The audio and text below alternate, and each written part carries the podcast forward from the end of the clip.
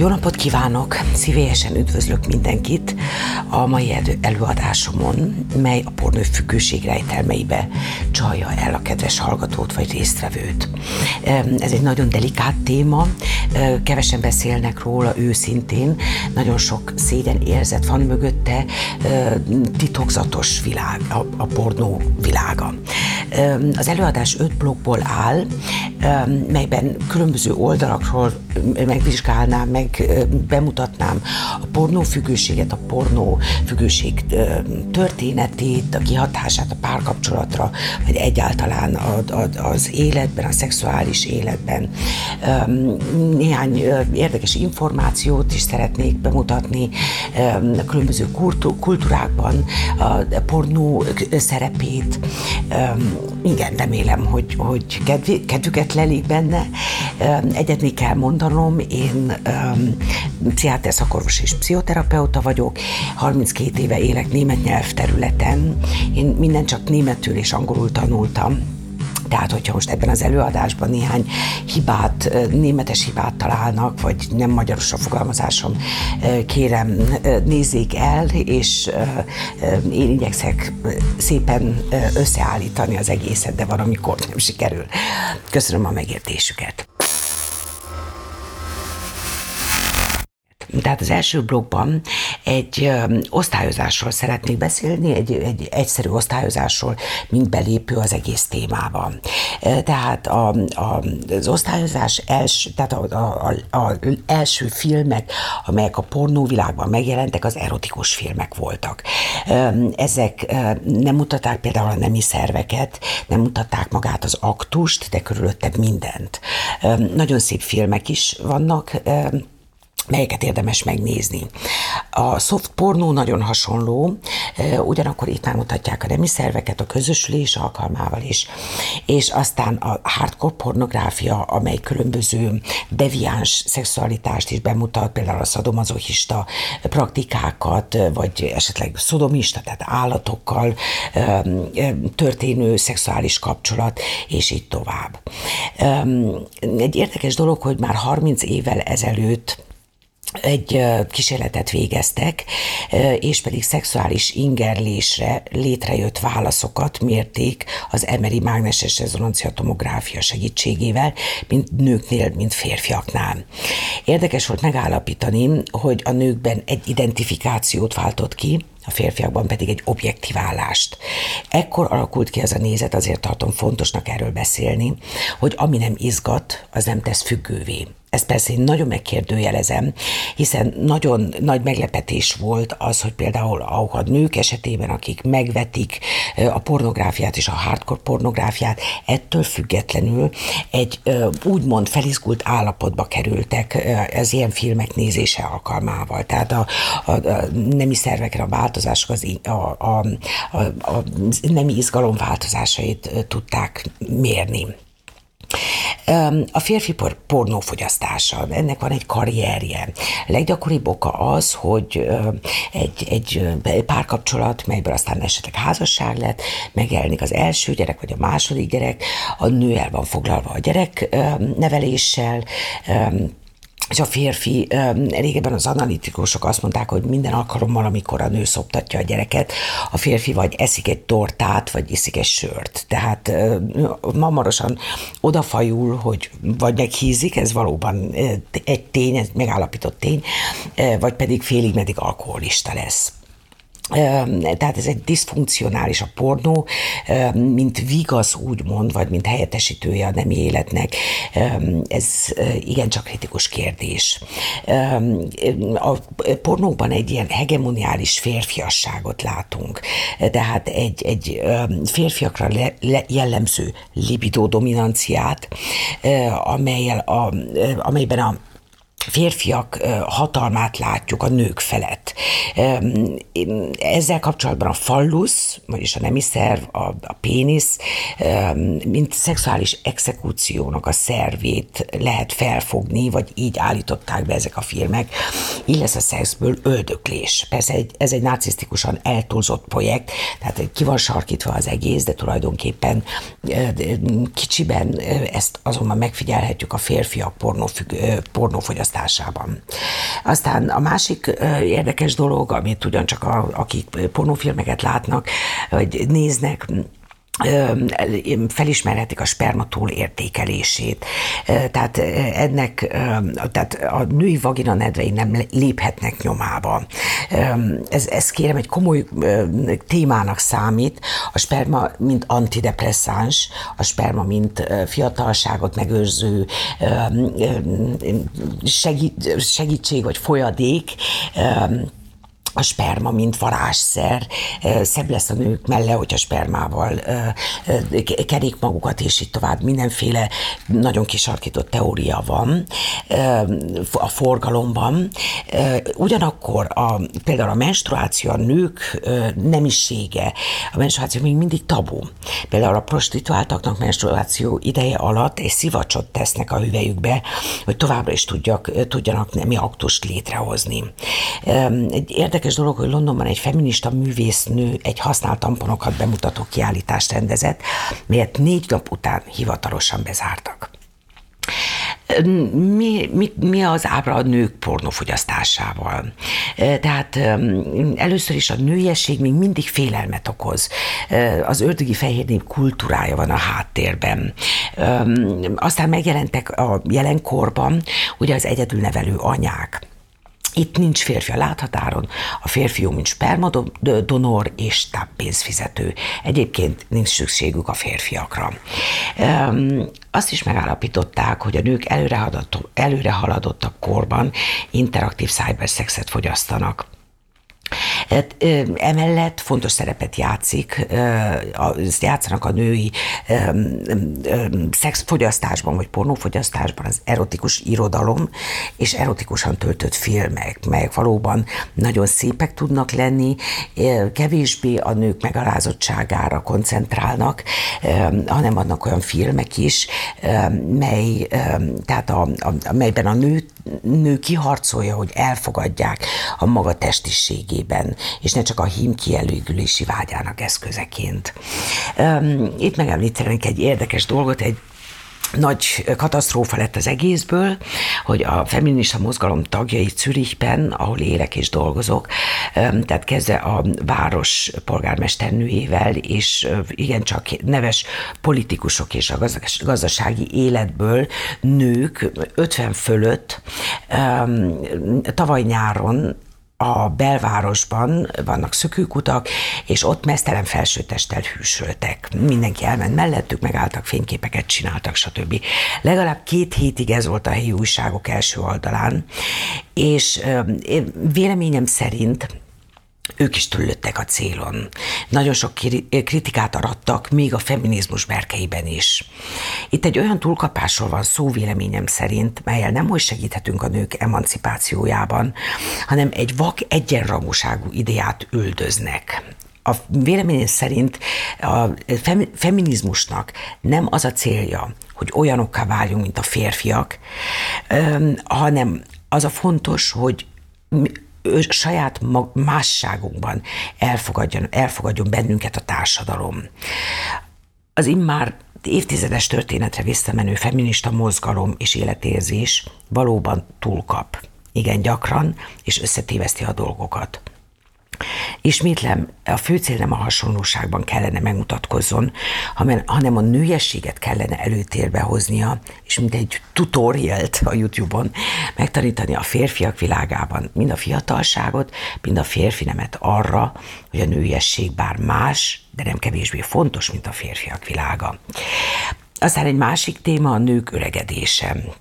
Tehát egy általános folyamat, illetve jellenség az, hogy nyugdíjukat hialuronsabbba fektették be, táplálkozási zavarok jönnek létre, mivel esetleg túlsúly alakulhat ki a korral. Aztán a másik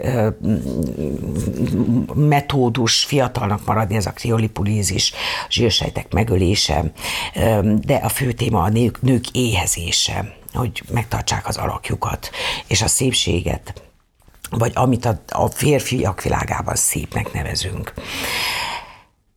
Azonban aztán megvan az, a, az öregedésnek egy másik piaca is a pornográfiában. A fogyasztók biztos ismerik a MILF szex, szexet, MILF a lányával, anya a lányával, aztán a tini szex, ahol egy öregedő nő bevezeti a nem élet titkaiba a, a tini gyereket, vagy szomszéd gyereket, aztán segít a szűztelenítésben, az első szex alkalmával is ott van, tehát ezek véleményem szerint kritikával élvezhető dolgok, mert, mert valóban egy kicsit a pedofilia irányába mozog. Tehát a, a legtöbb statisztika a női, a női szexualitásról hazug. Egy ilyen panszexualitást emel piedesztálra, ami azt jelenti, hogy a nők mindig tudnak, mindig akarnak, és, és mindenféle dolgot megkívánnak. Ez, ez nem az igazság. Ide néhány statisztikai adatot mondanék, mert igencsak meglepő, tehát minden internetbeli ajánlat 40%-a tartalmaz pornó jeleneteket.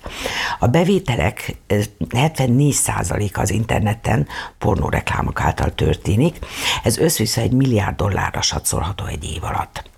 Naponta 200 új pornó weboldal kerül fel az internetre, és a szex szó a legkeresettebb a Google-ban jóval gyakrabban, mint a gémezés, utazás, zene, autó, időjárás, egészség és munkalehetőség együtt. Természetesen kialakultak, megjelentek a mainstreamtől tudatosan eltávolodott alternatív pornográfiai hullámok. Ilyen például a különböző szubkultúrákban megjelent formák, az alt porn, a punk, gótik, hip-hop perkekben. Itt találkozhatunk a, a tetoválással és a piercing gyökereivel, úgymond, ezek az urbán kultúra keretén belül kisebb alkultúrák. Um, aztán egy, tehát a nőiesség, mint amit mondtam, bizonyos fokig félelmet vált ki a férfiből és most beszélnék a szeméremszörzetről, mely valóban statisztikák kimutatták, hogy a férfiak egy, egy dús szőzettől szinte megijednek. Egy vietnámi kutatás alapján a jelenkori Z-generáció, tehát a 18-tól 25 évesekig, vagy 30 évesekig nem tudja, hogy a fanszőzet egy természetes dolog tehát csak borotvált nőket látnak, fanszőzet nem divatos, úgymond, de akkor is, hogyha ez bizonyos fokig pedofiliához hasonló, hiszen a gyereknek nincs fanszőrzete. Um, igen, tehát még röviden egy-két mondatot a pornó és a párkapcsolatról mondanék. Amint említettem, hogyha jön a gyerek, ritkul a szex, um, és diszfunkcionális megoldás a pornó. Um, ez frusztrációhoz vezet, a saját, tehát a párkapcsolatban a, a szexualitás frusztrációhoz vezet, ugyanis egysíkúvá válik, aztán következik a férfiak világában az agresszív önkielégítés, és végül az impotencia. Um, felmerül a kérdés, nagyon sok kérdés merül fel a pár, szex, pornófogyasztás és párkapcsolat témájában hogy például megcsalása a pornó. Amint mondtam, voltak, voltak olyan megállapítások, hogy ami nem izgat, az nem tesz függővé. Azonban a pornó igen befolyásolja az ember alapvető értékrendszerét. Azonban a pornó addig nem elítélendő, amíg a kapcsolatot szolgálja, és nem csupán pótcselekvés. A továbbiakban a pornó történetéről szeretnék beszélni, és a pszichoszexuális fejlődés lépéseiről. A már a római birodalomban és az antik országban is létezett úgymond pornográfia, elsősorban fali festményeken és vázákon, meg részkarcolatokon láthat, láthatunk jeleneteket, melyet nyugodtan nevezhetünk pornográfiának, ugyanis látszanak a nemi szervek és az aktus, maga az aktus is. A középkorban mindenféle szexuális téma halálos bűn volt, és mágia halállal végződött, elsősorban a nők esetében, de mivel a titokzatosság vette körül a témát, nem tudni utólag, hogy azért olyan kemény, azért volt olyan kemény a fenyítés, mert egyébként annyira lazapórázon futott volna a nem élet, hogy valóban szigorúnak kellett lenni az, el, az elriasztó konzekvenciáknak. A későbbiekben izgalmas a pornográfia és a technika fejlődés szoros kapcsolata. 1830-ból vettük át a pornográfia szót. A 19. században a fényképészet kezdeteiben elmosódott a határ az aktfotográfia és a pornográfia között. Ugyancsak gyorsan fejlődött a pornolapok kiadása egyre egy komolyabb és jobb minőségű és tartalmi változatosságot kínáltak ezek a pornolapok, a, a művészeket úgymond pornóművészeknek hívták, akik ezzel a státusszal dicsekedtek is. Ebben a periódusban jelentek meg ugye könyvek, újságok, audiokazetták, ezek tarkították az ajánlatot.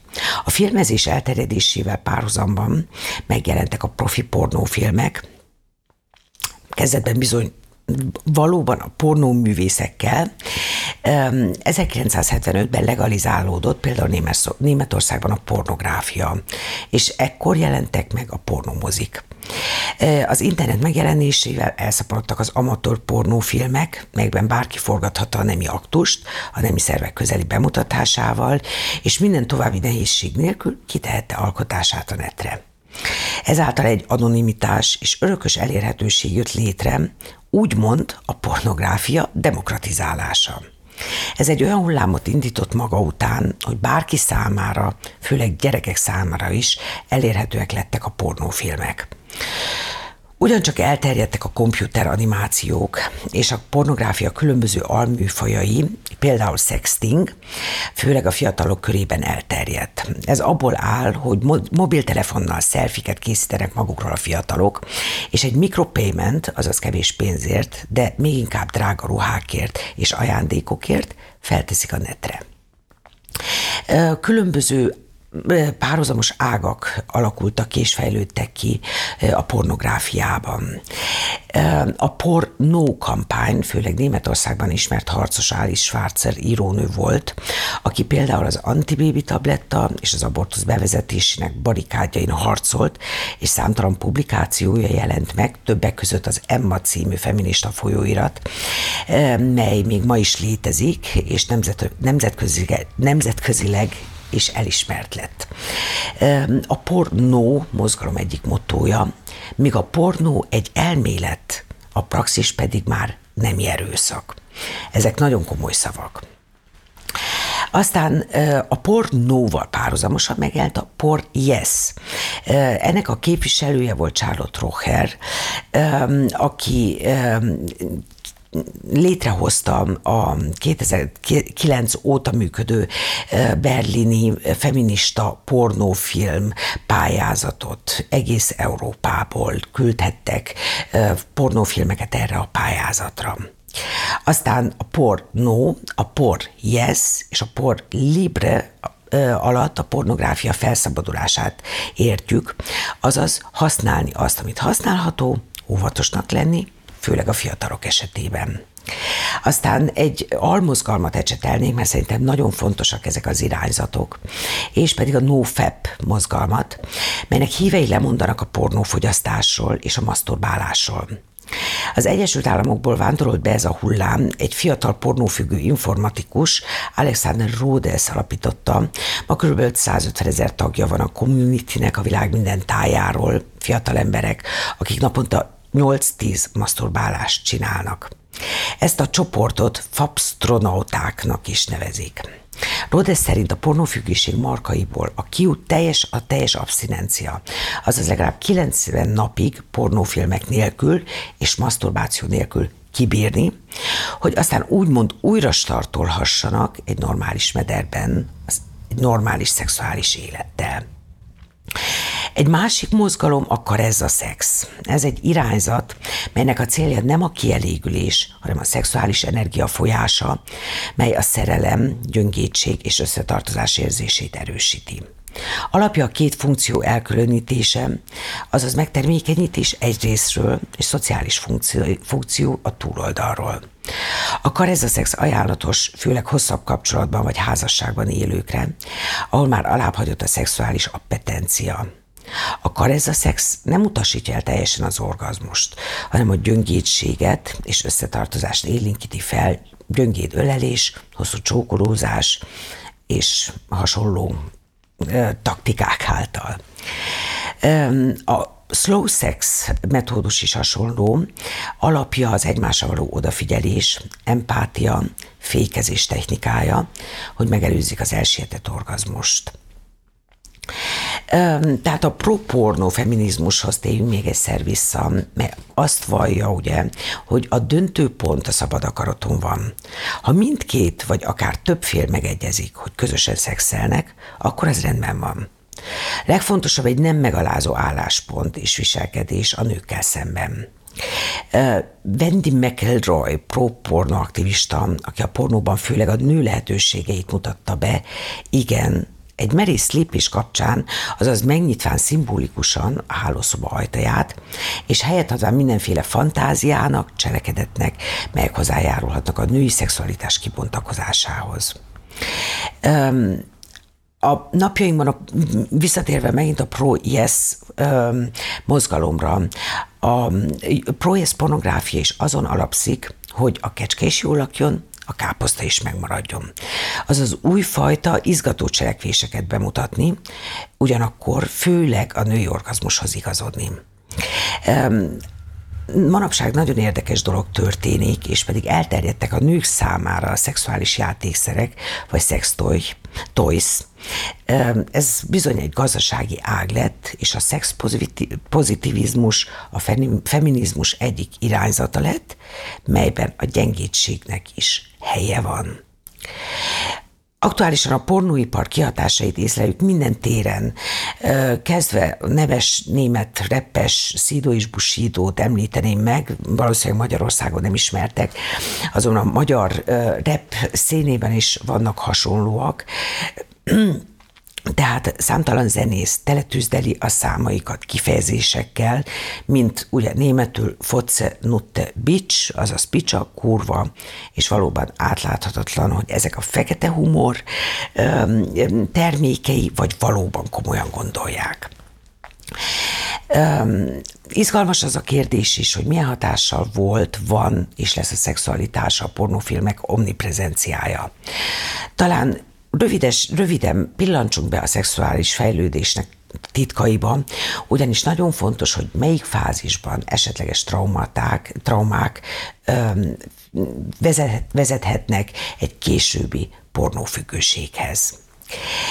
Tehát a pszichoszexuális fejlődés szorosan összefügg, összefügg Sigmund Freud osztrák pszichoanalitikus elméletével, mely manapság agyonnyűt karakterrel rendelkezik, ugyanakkor mindenki ismeri, és valóban nagyon sok igazság van bennem. Freud szerint a pszichoszexuális fejlődés a következő három szakaszban játszódik le. Orális fázis, melyben döntő szerepe lesz az anyához való kötődés mi volta, hiszen a csecsemő kötődés az anyához egy bioszociális ösztön.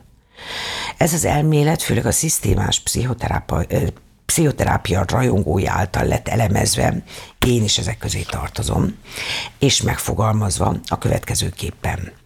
Létezik a biztonságos kötődés, mely az autonómia kialakulását is befolyásolja. Aztán a bizonytalan kötődés anya és csecsemő között két formája, az elkerülő és az ambivalens, ambivalens vagy ellenálló forma, és végül a dezorganizált kötődés, mely esetben például az anya pszichés betegsége esetén súlyos személyiségi zavarok jöhetnek létre a gyerekben. Még mindig nem cáfolódott meg teljesen az a közsikernek nevezhető teória, mely esetében, ha a gyerek nem lett szoptatva, azaz nem lett az orális igénye kielégítve, később cigarettázni és alkoholt fogyasztani fog. Ez nekem nem tetszik. Azért nem tetszik, mivel az anyákból bűnbakokat csinálna, és a felelősségérzetet a külvilágra projektálja. Az anyához való kötődés feloszlása a későbbi években szeparációs szorongásokat okozhat. Azt lehet mondani, hogy egy tárgy állandóság nagyon fontos ebben a korban. Ez lenne az orális fázis. Az anális fázis, ez háromtól hat évig tart, mert az első és nagyon fontos autonomia kifejlődését figyelhetjük meg, mely főleg a szobatisztaság kialakulásának eredményeként jön létre. Az uralom a bélmozgáson egy bizonyos hatalomérzéssel jár együtt. Erre a korra jellemző a tisztaságérzet kialakulása, traumák ebben a korban főleg kényszeres betegségekhez vezetnek. Aztán a genitális fázis, melyben a nemi szervek fejlődésével párhuzamosan kialakul egy egészséges nemi öntudat.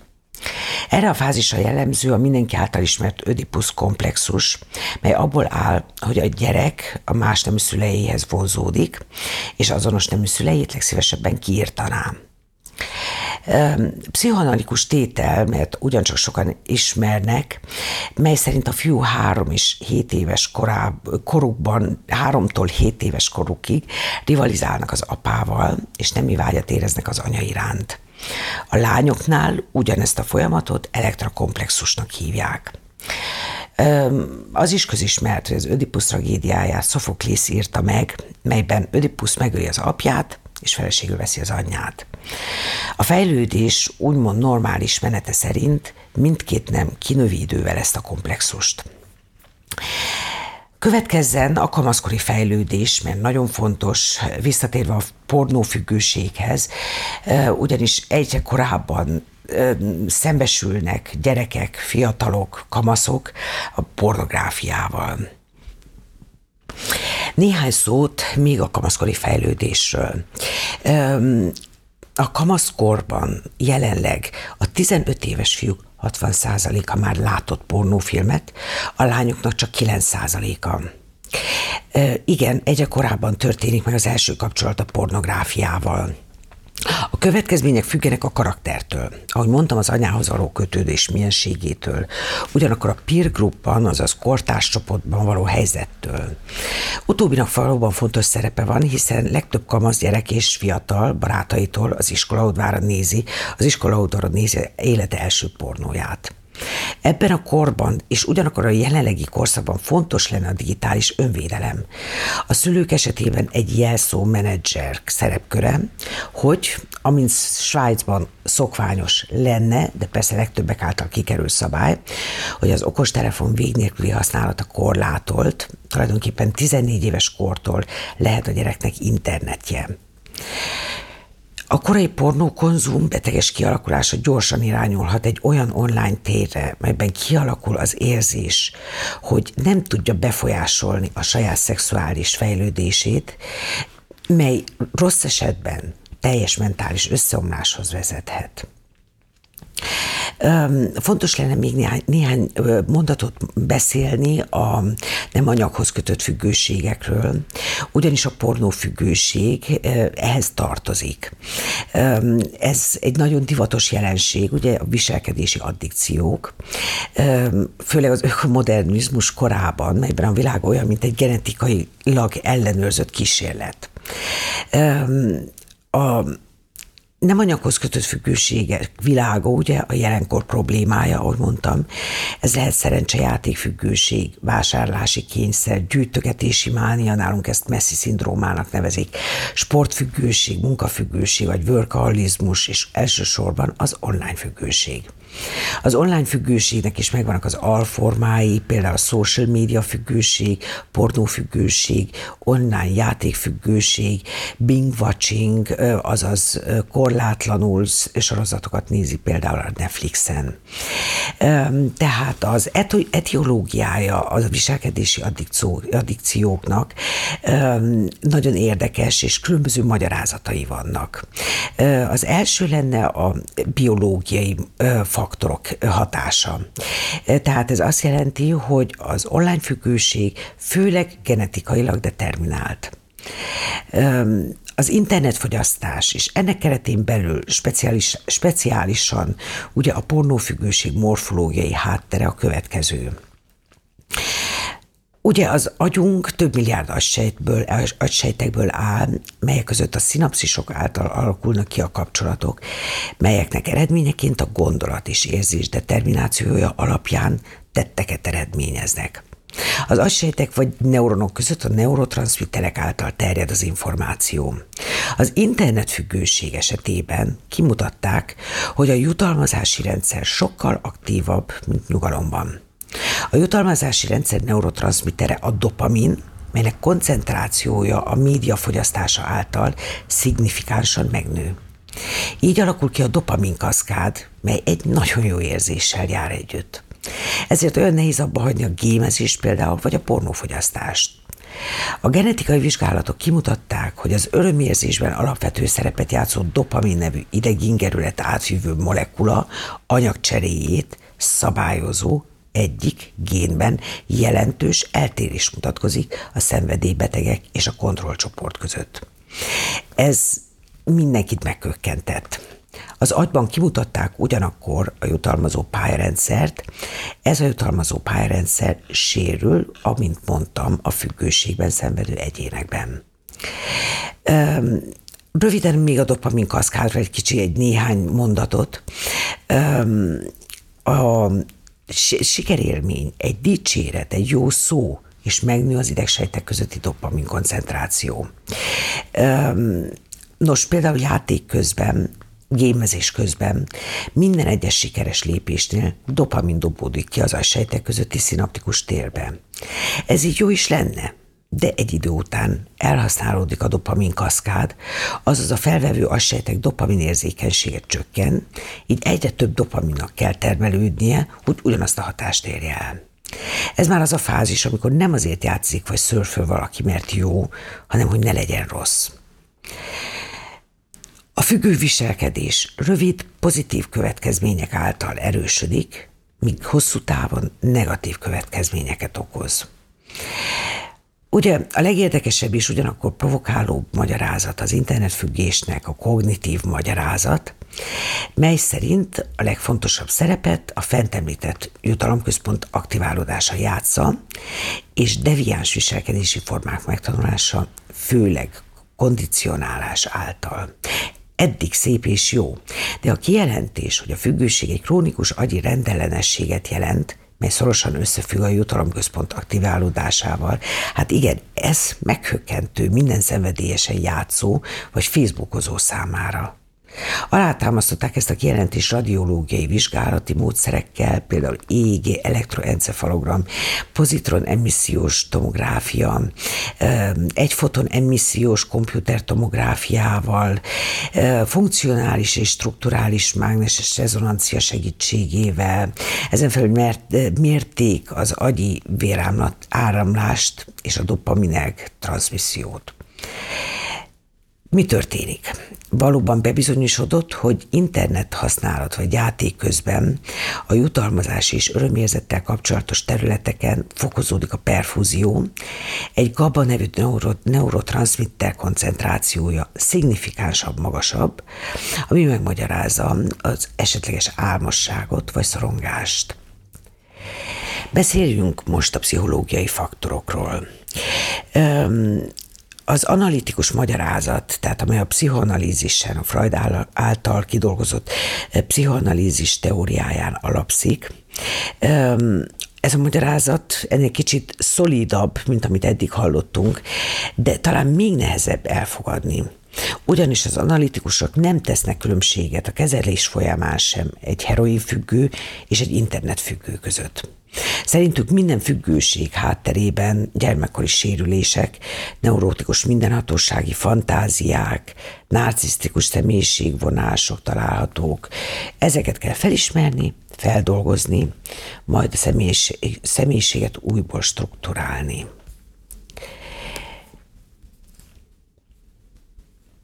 Az ösztönpszichológia egy másik analitikus irányzat. Magyarázata szerint az addikció kialakulása egy orális fázisa való regresszió által jön létre. Itt következnek olyan szélsőséges állítások, mint a nikotinfüggőség esetén is, amit az előbb említettem, hogy azok az emberek, akiket nem szoptatott az anyukájuk csecsemőkorban, inkább kialakítanak kóros függőségi viselkedéseket. Én ezzel nagyon szkeptikusan foglalkozom, és, és nem értek egyet ezzel a magyarázattal azonban létezik. Aztán van az én pszichológiai magyarázati modell. Ez szerint egy bizonytalan én érz, ez esetben a kliens kialakít kompenzáló mindenhatósági fantáziákat. Ehhez hasonló a ZELPS pszichológiai irányzat, melynek magyarázati modellje szerint egy affektív rendellenesség miatt az én funkciók egy része és az önbecsülés szabályozása elvész. Egy lépéssel tovább vezet az objektpszichológiai elmélet, mert szerint a függőség egy primér de autodestruktív tendencia miatt jön létre. Amint látjuk, ezek az elméletek nagyon mérehatóak. Gyakorlati értéküket sokan kritizálják, nem szabad alábecsülni sem őket, hiszen sok betegnek nagyon segítenek a tudatalatti sérelmek tudatot, tudatossá válása, és ezáltal a személyiség újraépítése által. A harmadik magyarázat, a szisztémás magyarázati modell, ez szerint döntő hatással vannak az addikció kialakulására a társadalmi szerepkörök, partnerkapcsolat, munkahelyi konfliktusok, család és történelmi paraméterek. Igen, a technológia fejlődése egy társadalmi, gazdasági paraméterként fogható fel, mely esetleg addiktív hatással rendelkezik, rendelkezik és műfajokat bocsát árba. Szociális, szociális fóbia, kiközös, kiközösítettség, addikciók megbetegedése a családban, a felmenőknél, ezek mind olyan fogalmak, melyekkel a szisztémás teória magyarázza az internetfüggőség és visszatérve a pornofüggőség kialakulását. Ennyit elég, ha tudunk erről az egészről, hogy mi és miért történik velünk, ha túlzottan használjuk az internetet. Most néhány, néhány elméleti információ, melynek ismerte segít megértenünk az addikció pszichodinamikáját. Két formát ismerjük a, a viselkedési addikcióknak. Az egyik a kompulzív forma, melyre jellemző a kockázatkerülés. Ilyen például a trihotilománia, azaz a beteges hajtépés, kényszerbetegségek, például a kényszeres kézmosás, vagy tisztaság, vagy vonalok mentén elhelyezni a dolgokat, vagy lépni például az utcán. Aztán az onikofágia, azaz beteges körömrágás a függ, aztán létezik az impulzív forma, amely nem kerül a kockázatot, sokkal több rizikót tartalmaz. Ilyen például a pirománia, ugye a, a az égetési, vagy a tűzzel való játék, azt lehet mondani. Aztán a kényszeres vásárlás, a kleptománia, amely főleg nők esetében jön létre, tehát ez a lopás, a bulimia, mely falási rohamokkal járó kényszerbetegség. Azt kell mondanunk, hogy a függőségek között gyakori az átjárás. Megemlítendő például a kapcsolati függőség, megkezdetben erőszakos és manipulatív, aztán feladó és alárendelővé válik. Ezzel kapcsolatban nagyon sok párral találkoztam már, akik ezt sejtették, hogy esetleg egy, egy kapcsolati függőségben megragadtak, és segítséget kértek a párterápiában. Egy nagyon elterjedt, azonban társadalmilag elfogadott függőség, ugye a workoholizmus. Ebben az esetben nagyon fontos, hogy megtanulja a kliens a delegálást, tehát az, hogy a munkát továbbadja.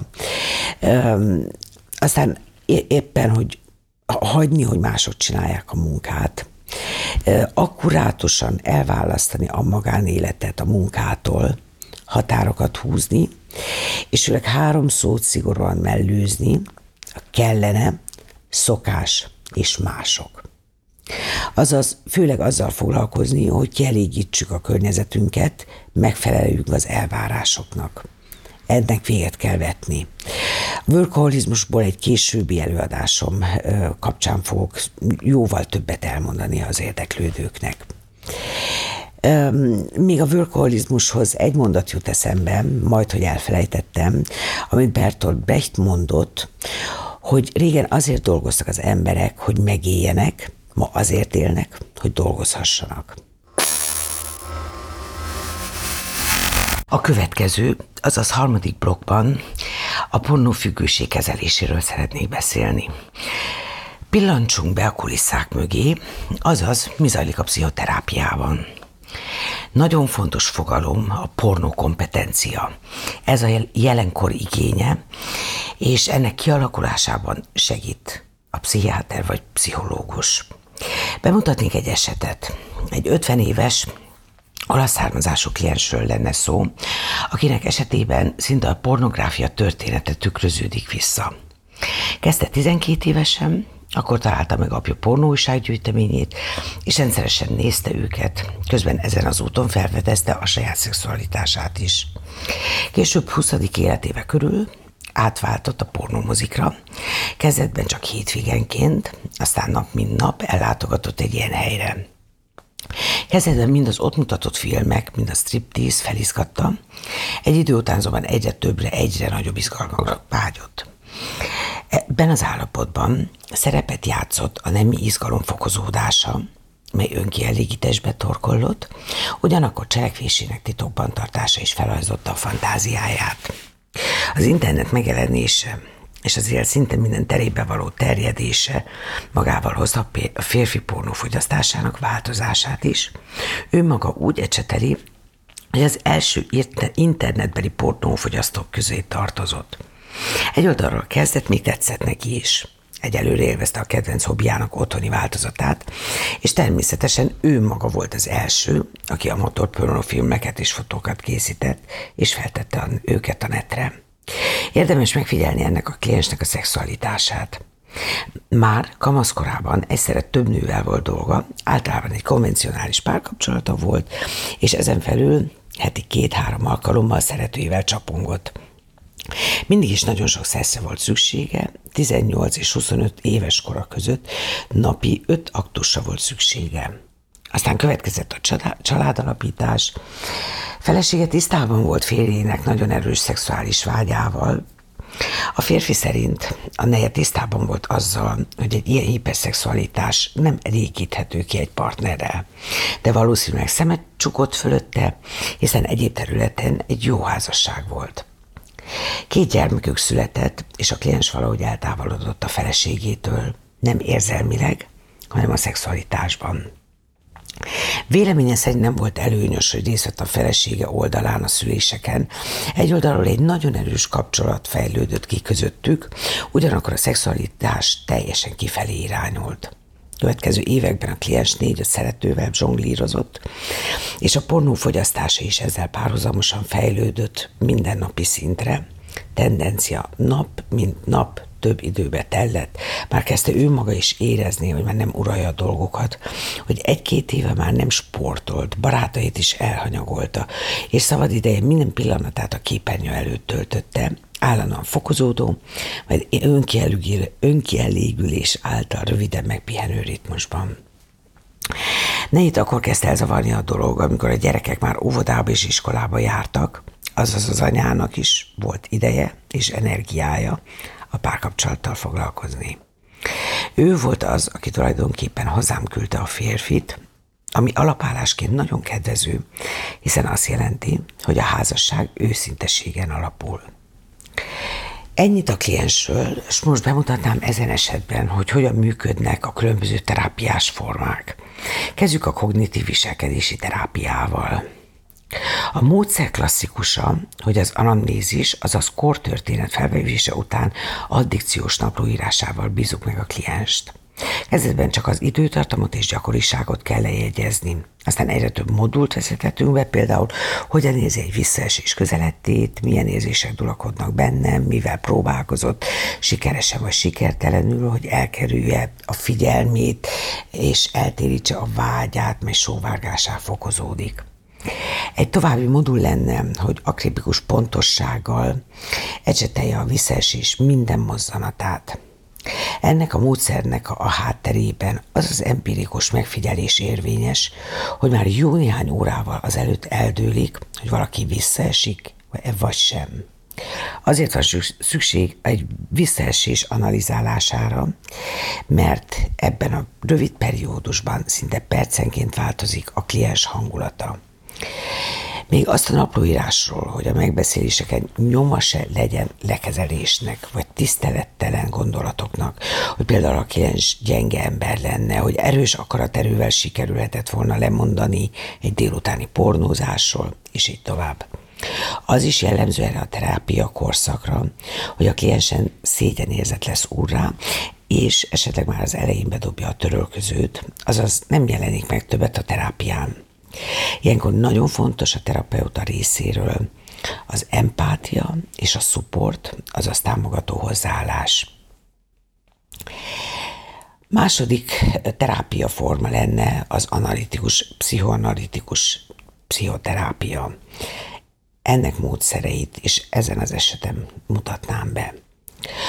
A pszichoanalízis egy beszélő kúra, ami főleg abból áll, hogy a terapeuta segítségével visszamegyünk a klienssel kora gyermekkori emlékeihez. Az asszociáció segítségével a kliens gondolat folyamata meglepő kapcsolódásokat hoz létre. Itt tudatosan hozzáférhetetlen összekötetéseit tárja fel, és az áttételi jelenségeket formáló, eddig feloldatlan konfliktusok tudattalan gyökeréhez vezet. Eközben az analitikus az úgynevezett szabadon lebegő figyelemnek adja át magát, és a viszont áttételben felbukkanó saját asszociációit ellenzi. Tudva levő, hogy életünk első két évében kialakulnak az egyéniség pillérei, azaz, hogyan reagál valaki félelemre, örömre, gyászra, dűre. Szakmai berkekben is folyamatosan gyermekkori traumákról van szó, ami sok embernél már a terápia kezdetén ellenszembe ütközhet.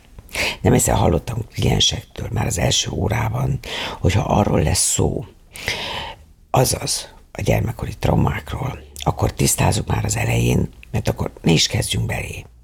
Szakmai véleményem is inkább kritikus a pszichoanalízis módszereit illetően. A majd, hogy nem két évig tartó szabad asszociáció, mely alatt a kliens nem dönthet semmilyen fontosabb témában, van úgy, hogy a régi iskola szerint hetente négy konzultációra kerül sor. Ez nem a mai világ. Véleményem a következő témában is eltérő.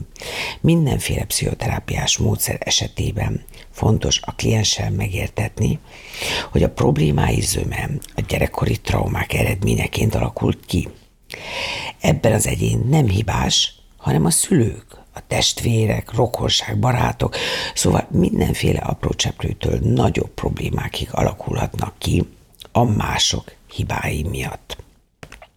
És olyan a szülő, aki valószínűleg hozzájárult, hogy gyermeket traumatizált, nem ő maga is traumatizált, tehát nem felelős gyermeke pszichés gondjaiért, hanem az ő szüleit kell röntgenszemekkel átvilágítani, hogy megtaláljuk azt, hogy ki a bűnbak. Véleményem szerint nem traumáknak, hanem life eventnek nevezhetjük ezeket a nem csak gyerekkori, hanem az élet folyamán kialakult sérelmeket. Igen, sok esetben nem ideálisak a körülmények, melybe egy gyerek beleszületik, vagy egy feszültséget teli családi élet, mely csupán azáltal alakult ki, mert szülei két nagyon különböző családi kultúrából származnak. Trauma vagy bűnbak keresése, trauma vagy önsajnálat, vagy egyszerűen különböző energiák összetalálkozása az, amit az analitikusok traumáknak neveznek. Nos, egy tény igaz, elnevezés, definíció ide vagy oda, de egy addikció az anyagtól független vagy függő addikcióban szenvedő emberek zöménél valamilyen súlyosabb gyermekkori károsodás tapasztalhatunk. Ennek eredményeként az ősbizalom hiányaként egy örökös elégedetlenség érzése és bűntudat lesz úrrá ezeken a klienseken. Sok esetben valamelyik szülőt érintő függőség is vezethet egy addikció kialakulásához. Ez tulajdonképpen a modell alapjaira támaszkodva vezethet egy viselkedés megtanulásához. Itt azonban már keresztezzük a kognitív viselkedési teória elméleteit. Végül is elérkeztünk az én pszichoterápiás otthonomban a szisztémás terápia módszereihez. Ez esetben nem az individuum áll egyedül a központban, hanem az individuum beleágyazva a különböző szociális hálózatokba. Lehet a család, a baráti kör, fiatalok esetében peer groupnak nevezzük, az osztályban vagy a munkahelyen, foci csapatban, és még sorolhatjuk tovább. Ebben az esetben is beszélhetünk úgymond hasztalan általánosításokról. Például, hogy egy visszahúzódó, introvertált fiatal esetében, akinek alig vannak, vagy egyáltalán nincsenek szociális kapcsolatai, hamarabb talál az interneten kecsegtető öm, birodalomban otthonra. Sok esetben valóban transgenerációs addikcióknak lehetünk a tanúi amely a családban a múlt hemseget az alkoholista férfiaktól, az lesz a jelenkor elbizonytalanodott, magányos kamasza. Sok esetben szociális fóbiáról is beszélhetünk, mely azonban nem teljesen tisztázott, hogy mi volt hamarabb, a tyúk vagy a tojás. Azaz, egy szociális fóbia akkor okozza az internetfüggőséget, vagy emez eredményeként alakult ki a szociális fóbia. A szisztémás terápiára legfőképp jellemző, hogy nem deficitorientált, azaz a problémákból táplálkozó, hanem a tartalékokat találja meg, és a lehetőségeket világítja meg. Míg az analízis szinte éveken keresztül turkál a múltban, a szisztémikus terápiában egy problémát vetünk fel, és arra keressük a választ és a megoldást. Azaz egy probléma, egy megoldás, és nem egy probléma, még egy probléma, még egy probléma, stb., még ha a kliensnek jót is tesz a panaszkodás. Szisztémás terápia interaktív és konstruktív, azaz imaginációs gyakorlatokkal kreál új érzéseket, gondolatokat, meglátásokat. Így teremt egy megújult életérzést a kliensben. Ezen felül a szisztémás terápia számomra legérdekesebb módszer a cirkuláris kérdezés, azaz bevonvának képbe a szociális hálózat valamelyik tagját. Ez azért hasznos, mert a szociális hálózat ezáltal elveszíti a fatalizmusát. Azáltal, hogy meggondoljuk, hogy mit gondolhat a másik az én gondolataimról. Igen, a kapcsolatok relativitásáról beszélhetünk. Cirkuláris kérdésmódszer segítségével felismerhetjük, hogy saját gondolkodásunk és viselkedésünk mit vált ki a megvizsgált szisztém tagjába, tagjaiban. Mit gondol az az illető rólad? Miért gondolja azt, amit gondol, és mit mondana neked? A cirkuláris kérdezési technikának tucatnyi alműfaja van, például a triadikus cirkuláris kérdés, perspektivista kérdezési technika, osztályozási kérdések, különbözőségi kérdések, és így tovább. Ehhez a terápia módszerhez kapcsolódik a magam által kidolgozott pszichoterápiás módszer, melyet egyelőre csak az internet függőség kezelésére dolgoztam ki. A neve futurisztikus interaktív pszichoterápia. Nézzük csak meg, hogy mire élik e vagány név mögött. Futurisztikus. Az analitikusok egyik klasszikus kérdése, hogy milyen élethelyzetben szeretnél lenni öt év múlva. Itt én kibővítem a tért. Próbálja meg a beteg érzékszerveivel észlelni, hogy milyen is lenne az az öt évvel előrébb haladott állapot. Milyen szaga, íze, érintése lesz a beteljesült célnak. Itt újból térkitágításra kerül sor, mely több réteget érint, és pedig mi lesz felünk homo sapiensekkel 400 vagy akár 500 év múlva. Ezen kérdéshez tartozik egy pszichoedukáció. Fontos tudni a kliensnek, hogy miért így és nem másképp változott a túlzott pornókonzum például, akár a világtörténelmi hátterének elemzésével is elterik egy-két konzultáció. Esetleges szakirodalmi javaslatokat is adok. Minél többet tud a kliens a problémáiról, annál könnyebben veszi fel a harcot vele. Hiszen digitális forradalom hiányakor nem alakulhat ki egy internetfüggőség, vagy a szexuális forradalom nélkül másfajta pilléreken nyugodna, vagy nyugszik, vagy lázadozik egy hiperszexuális férfi nemi élete. Interaktív. A pszichoterápia a kommunikáció nyugszik, eszközük a beszéd, de nagyon fontos a nonverbális kommunikáció is. Mimika, gesztikuláció, arckifejezés. A pszichoterápiában van egy főszereplő, és ez a kliens. Az értékrendszerével, vágyaival, frusztrációjával. Ő segítségért fordul hozzám, és bemutatja problémáját. Hogy valaki mélyrehatóan megpillantsa önmagát, ahhoz szüksége van egy tükörre. Én, a terapeuta vagyok a tükör. A saját értékrendszeremmel, tudásommal, segíteni akarással. Ha mi ketten, kliens és terapeuta egymásra találnak, ott keletkezik egy úgynevezett harmadik tér. Ide kerülnek a gondolatok, érzések, elhatározások, motiváció, és így tovább. És innen merít erőt a kliens a dolgai változtatásához.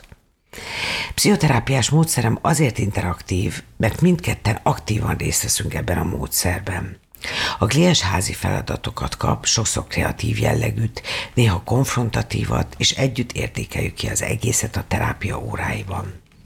Például az előbb említett kliens esetében azt a feladatot kapta tőlem, hogy készítsen egy amatőr film, filmet a barátnőjével, és próbálja meg elemezni a belőle kiváltott érzéseket. Egy konkrét tanács, illetve feladat volt a szeretkezés közben a partnerére nézni, nem csukott szemekkel, esetlegesen belülről pornófilmekkel izgatván magát.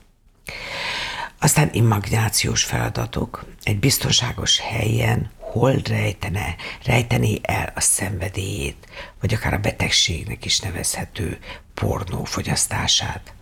Arra is feltétlenül sor kerül, hogy megvizsgáljuk, hogy hol húzódik a határ, mert nem szeretne áthágni, például a szodomizmus vagy pedofilia konzumálása.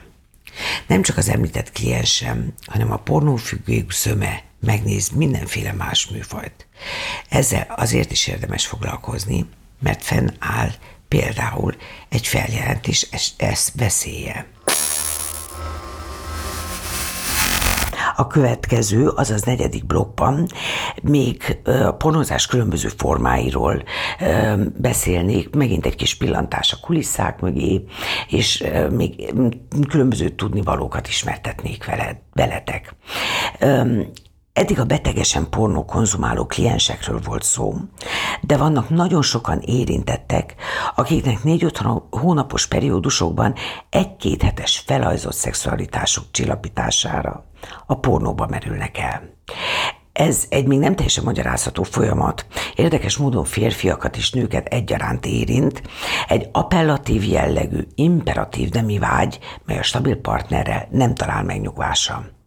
Én már mindenféle magyarázatokat olvastam erről a jelenségről, némelyik igencsak ezotérikus, vagy éppen asztrológiás magyarázat, a szexualitást a világegyetem csillagi rendszerébe besorolván.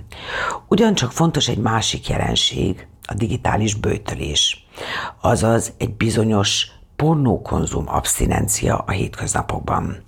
Én annak vagyok a híve, hogyha lehet, mind általában az internet függőséget, és persze a pornókonzumot egy olyan szintre beállítani, hogy kevés legyen a túlkapás, és ennek következményeként kevesebb bőtölése legyen szükség.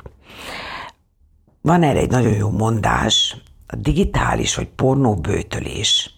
Aki egyszer eszik naponta, az szerzetes, aki kétszer eszik, az testi ember, a háromszor pedig állat. Egy másik téma a komorbiditás, komorbiditás vagy társbetegségek. Ez alatt azon szimptomák összességét értjük, melyek a pornoaddikcióval párhuzamosan előtte vagy utána kísérik az addikciót. Itt beszélhetünk depresszióról, melyet a szégyenérzet és rossz lelkiismeret kísér, nem feledvén a kicsire megcsappant önbecsülést. Előfordulhatnak szorongásos zavarok, melyeknek egy része jogos, hiszen a pornófüggő kockára teszi a párkapcsolatát, esetleg még barátságokat is, ami szeparációs szorongásokat okozhat. Ugyancsak egy fontos csoport kényszerbetegségekben szenved. Itt az érzelmi szexuális káosz próbálja a kliens rituálisokkal kordában tartani, elsősorban kényszeres mosakodás vagy takarítás, esetleg mondatok ismétlése által, míg a feszültség alább hagy. Nagyon fontos, hogy gondoljon a terapeuta ezekre a társbetegségekre, hiszen ezek is kezelésre szorulnak. Sok esetben szükségesé válik a gyógyszeres kezelés is. Nézzük meg egy kicsit az interkulturális oldalát a pornófogyasztásnak. Azaz a szexualitást és pornográfiát a különböző kultúrákban. Távol-keleten dívik a no-sex mozgalom, hiszen a plastik és cyber szerelemben nem kell udvarolni, nincsenek szagok, ízek, félelmek, bántások. Bár az ember melegségre vágyik, de kimutatták, hogy ezekben a kultúrákban, bár nagyon elterjedt a pornófogyasztás, de ugyanakkor kevesebb az agresszió és a félrelépések aránya is. Egy másik igencsak érdekes hozzáállás a skandináv országokban figyelhető meg, elsősorban Dániában, ahol a pornográfia nem tiltott a mezőgazdaság, és bútorgyártás után a harmadik legfontosabb gazdasági faktor. Nézzük meg a jövő szexualitását. Amint már említettem, a no-sex mozgalom a távol-keleten igencsak meggondolkodtató. Léteznek összeesküvési elméletek, mely szerint bolygónk túlnépesedését megelőzni, vagy enyhíteni egy olyan mozgalom, melyben a szaporodás másodlagos, vagy akár semmilyen szerepet se játszik. Ez összeesküvés elmélete szerint hatalmak, melyeknek érdekük a bolygónk jövője, már régóta vegyszerek által harcolnak a túlnépesedés ellen.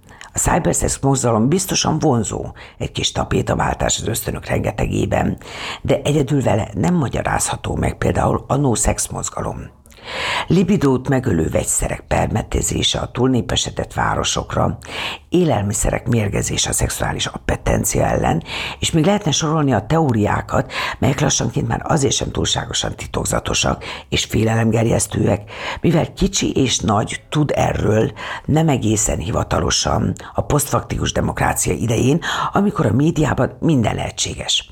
Bárki nagymogulnak adhatja ki magát, mindent találni a neten, egymásnak ellentmondó teóriákat, melyek azonban csak akkor félelmetesek, ha igencsak buta talajra találnak. Az én véleményem, hogy az alapvető ösztönök, földi létünk irányítói addig nem fognak gyökeresen megváltozni, míg anyák szülik és nevelik a kölyküket. Igen, csak elterjedt már az úgymond lombik bébi születése, amikor az anya testen kívül, az anyai testen kívül történik a mesterséges megtermékenyítés, azonban az újszülöttet élete első periódusában, amikor még egyedül életképtelen és gondozóinak ki van szolgáltatva, tehát ebben a periódusban, mert főleg az anyával való kapcsolata ural, alakul ki a kötődési képesség, melyről már ugye beszéltem. Ennek az anya-gyerek kapcsolatnak nagy szerepe van a szexuális fejlődésben is, ugyanis az biztos, hogy a szerelem és szeretet közelséget igényel, míg a szexuális ösztön nem bír a közelséggel, merész és nem ismer akadályokat. Ezért a két faktor, mely szexualitásunk meghatározója, a fajfenntartási ösztön és a kapcsolatra való vágy.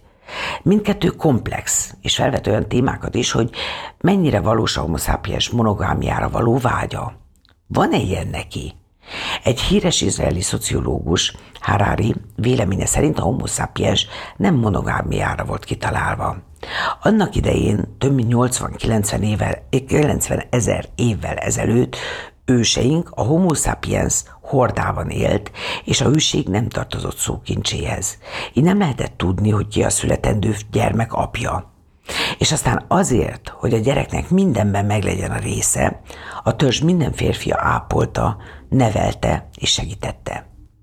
Később ezen törzsek, törzsek szétesésével párhuzamosan jelent meg a monogámiára való igény, ennek segítségével akarta a nőstény biztosítani a saját és gyermek, gyermek részére a megélhetést és a biztonságot.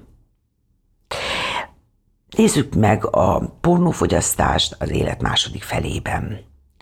Nagyon kevés tudományos kutatás foglalkozik az öregkori szexualitással.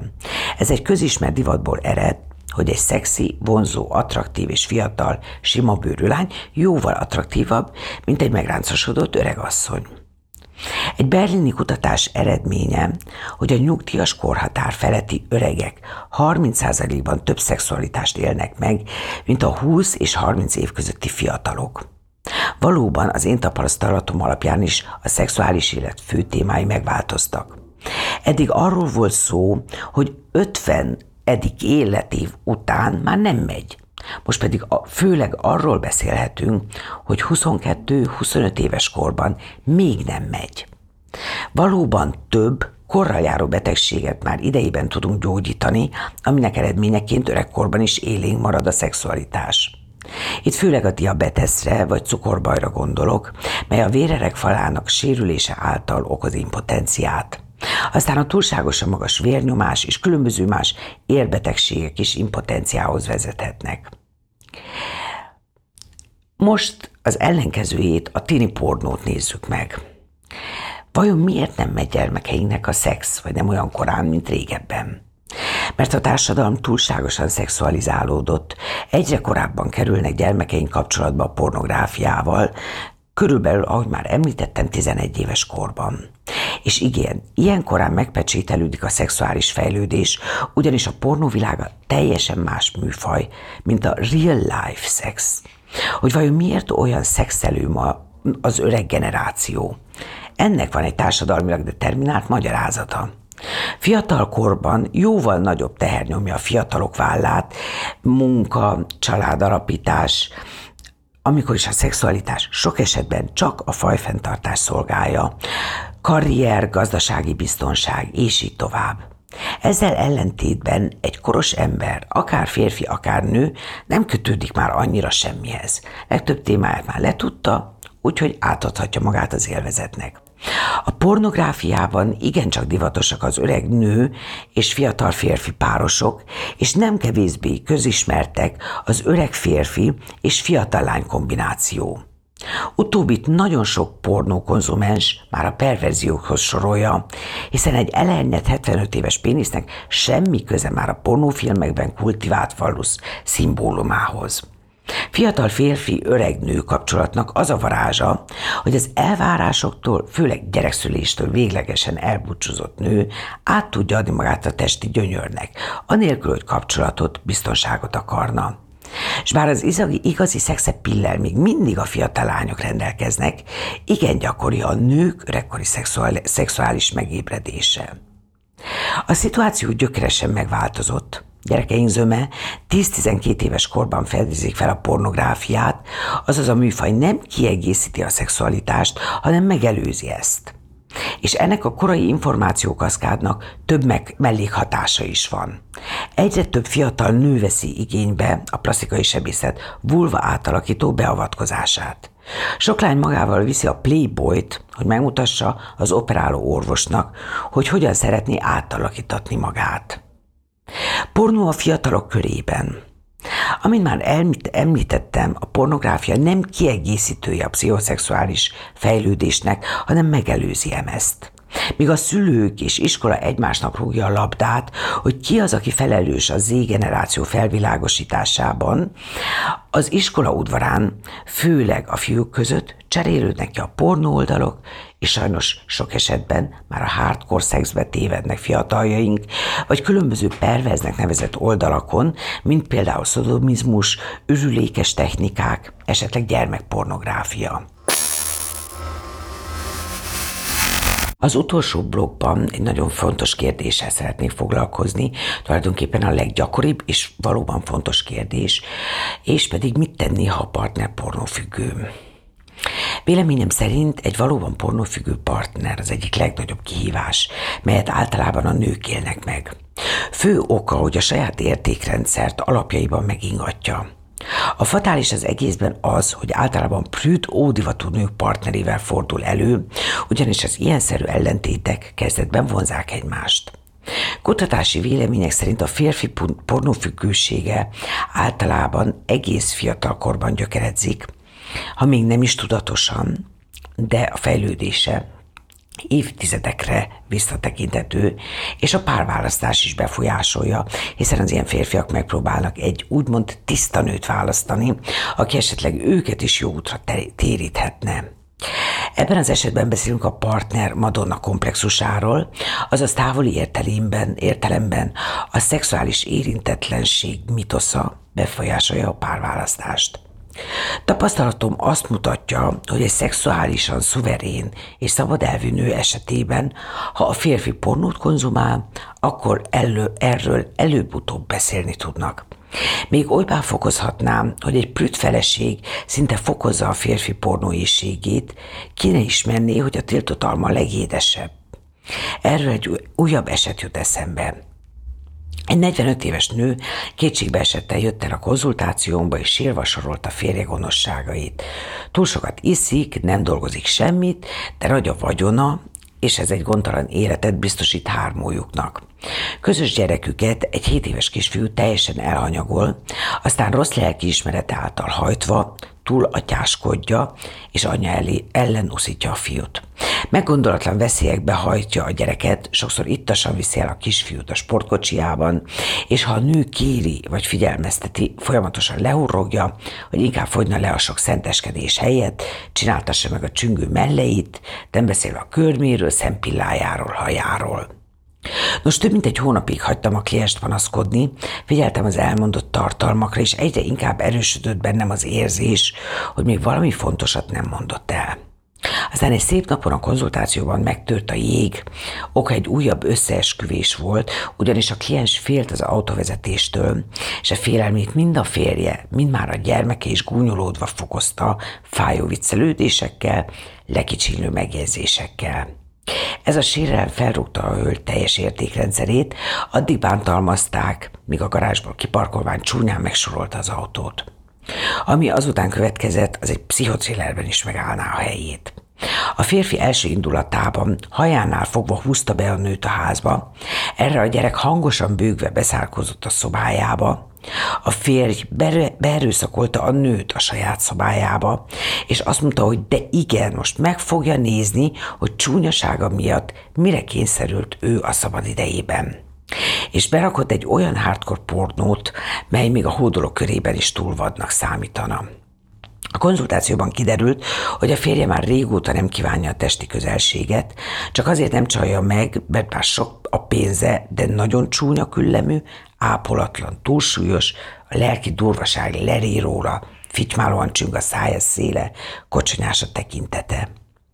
Óvatos kérdéseimre engedelmesen válaszolt, nem tudta, hogy hol kezdődött, hiszen a kezdet romantikus és csillogó volt. Sok utazással, beszélgetésekkel. Aztán a terhesség alatt is kritizálta a kerekedő hasát, folyamatosan nézegette a csinos fiatal lányokat. Aztán a gyerek születése után teljesen elfordult tőle. Kritizálta a nevelési módszereit, gúnyolódott az oktatás után kisé csüngő mellei miatt. A nő teljes figyelmét lefoglalta a gyerek. Sajnos akaratlanul is kialakult egy parentifikáció, addig, míg a fiúnak segítségre volt szüksége, volt a nő életének egy értelme. A szituáció a gyerek beiskolázásával teljesen elfajult. Az anya minden apróságtól feltette a gyerek, fél, féltette a gyereket, megakadályozta az autonómiája kialakulását, így magával vonván a fiú haragját. Apa és fia összejátszottak ellene, neki a nemi vágytól alhasi fájdalmai lettek, az éjszakákat egyedül forgolódva töltötte a nagy ágyban, ugyanis a férje már régóta az irodájában aludt, és hangosan hallgatta a pornofilmek hősnőinek nyögését. Egyszer említette a férjének, hogy neki még igénye lenne szexualitásra. Erre a férfi felhívott egy méreg drága plastikai sebészeti klinikát, és terminus rendelt neki, hogy helyrehozzák szétment alakját. Nem csak ekkor, hanem gyakran előfordult a nő életében, hogy gondjait nem maga oldotta meg, hanem ájtos, ájtatosan Istenhez fordult, és órákon keresztül morzsolta a fű, fűzért. Imájnak fő célja az volt, hogy a jó Isten könyörüljön meg a férjén, hiszen nagy bűnben él, és így tovább. Nekem is az óra vége felé rendszeresen elfogyott a türelmem. Ilyenkor óvatosan meg lehet megpedzeni a témát, hogy az ember bizony felelős a saját sorsáért, határozataiért, és nem a rossz lelki ismeret a nagy erény, melyel állítólag hatékonyabban eredményt, azaz bocsánatot kérünk a Jóistentől. Hosszú ideig tartott, míg a hölgy elkezdett úgymond turkálni a saját szexualitásában, és én bíztattam, hogy először a saját porta előtt kellene sepregetnie. Nagyon erős volt az ellenállás, melyet le kellett győznie, még a probléma magvánál lyukadtunk ki. Én nem vagyok amondó, hogy lelkünk mindenki zúgával szabad lenne kisajtolni egy titkot. Tapasztalatom szerint a pszichoterápiában is az nagyon fontos, hogy miről nem beszélünk.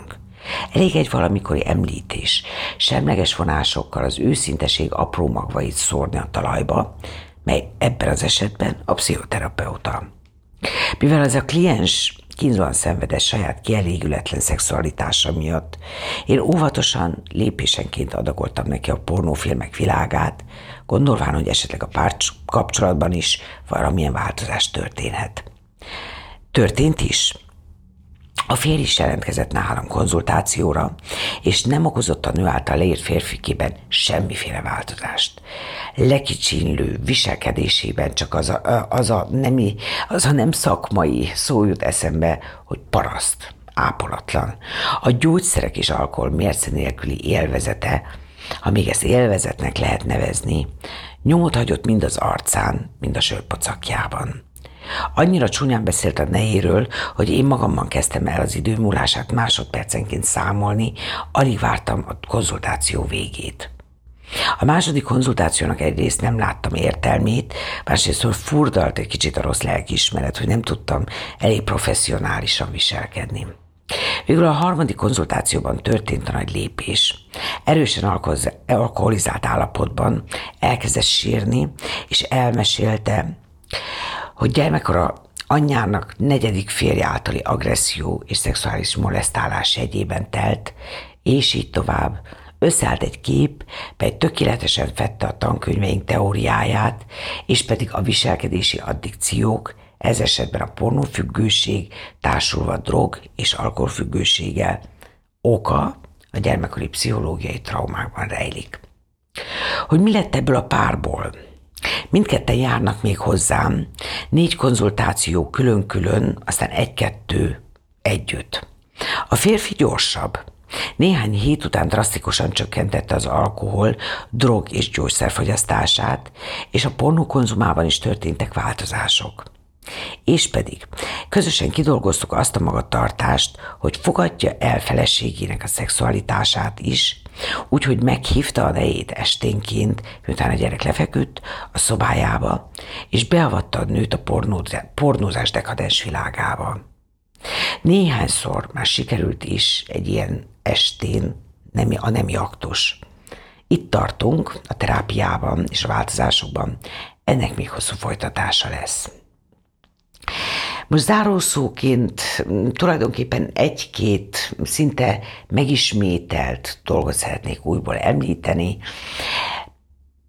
Egy vélemény van, mely nagyon tetszik, mely szerint a modern, nyitott embernek semmi gondja nem kellene legyen a pornográfiával. Sőt, a pornó szalonképes lett, és nem csak megállja a helyét a hétköznapokban, hanem még csinos is. Ellenvélemény. A filmekbeli pornográfia egyre durvább lett, egyre keményebb ingerekre fókuszált, és nagyon ártalmas, főleg a fiatalok részére. Az én véleményem. Cenzurázni kellene a pornográfiát, hiszen nagy a tét, mert ha egyszer már láttál pornót, azt nem fogod soha elfelejteni. A pornográfia jövője. Visszatérnek a férfiak az örömházakba, vagy egyszerűen csak ráunnak a minél erősebb és változatosabb hardcore pornográfiára. A fast food szexualitás fikció. Gyors, problémamentes és sikeres kielégüléssel kecsegtet. Már egy pozitív lépés lenne, ha nem lenne annyira patriarchális, mint még jelenleg. Több érzés, több lenne a kommunikáció, több empátia kapna helyet benne. Csömör jó lakottság áll be jelenleg, ami a férfiaknál nem csak oda vezet, hogy egy irreális képet látnak a nőiességről, hanem egy harcot jelent a saját potenciáljával kapcsolatban is. A pornó egy azonosítást vált ki mindkét nem esetében, és ez hatalmas stressz jelent a férfiaknak, hiszen a pornóban a pénisz mindig hatalmas, mindig tudja nyújtani a legtöbbet. A túlzott pornófogyasztás következtében csökken mind az emocionális intelligencia, mind az empátia, és helyét veszi a diszkriminálás, főleg a fiatal emberek körében. Ennyit erről, remélem tetszett nektek, amikről beszéltem. Kérdésekkel nyugodtan lehet hozzám fordulni, vagy a Facebookon, vagy pedig a honlapomon. Köszönöm figyelmeteket, viszallásra!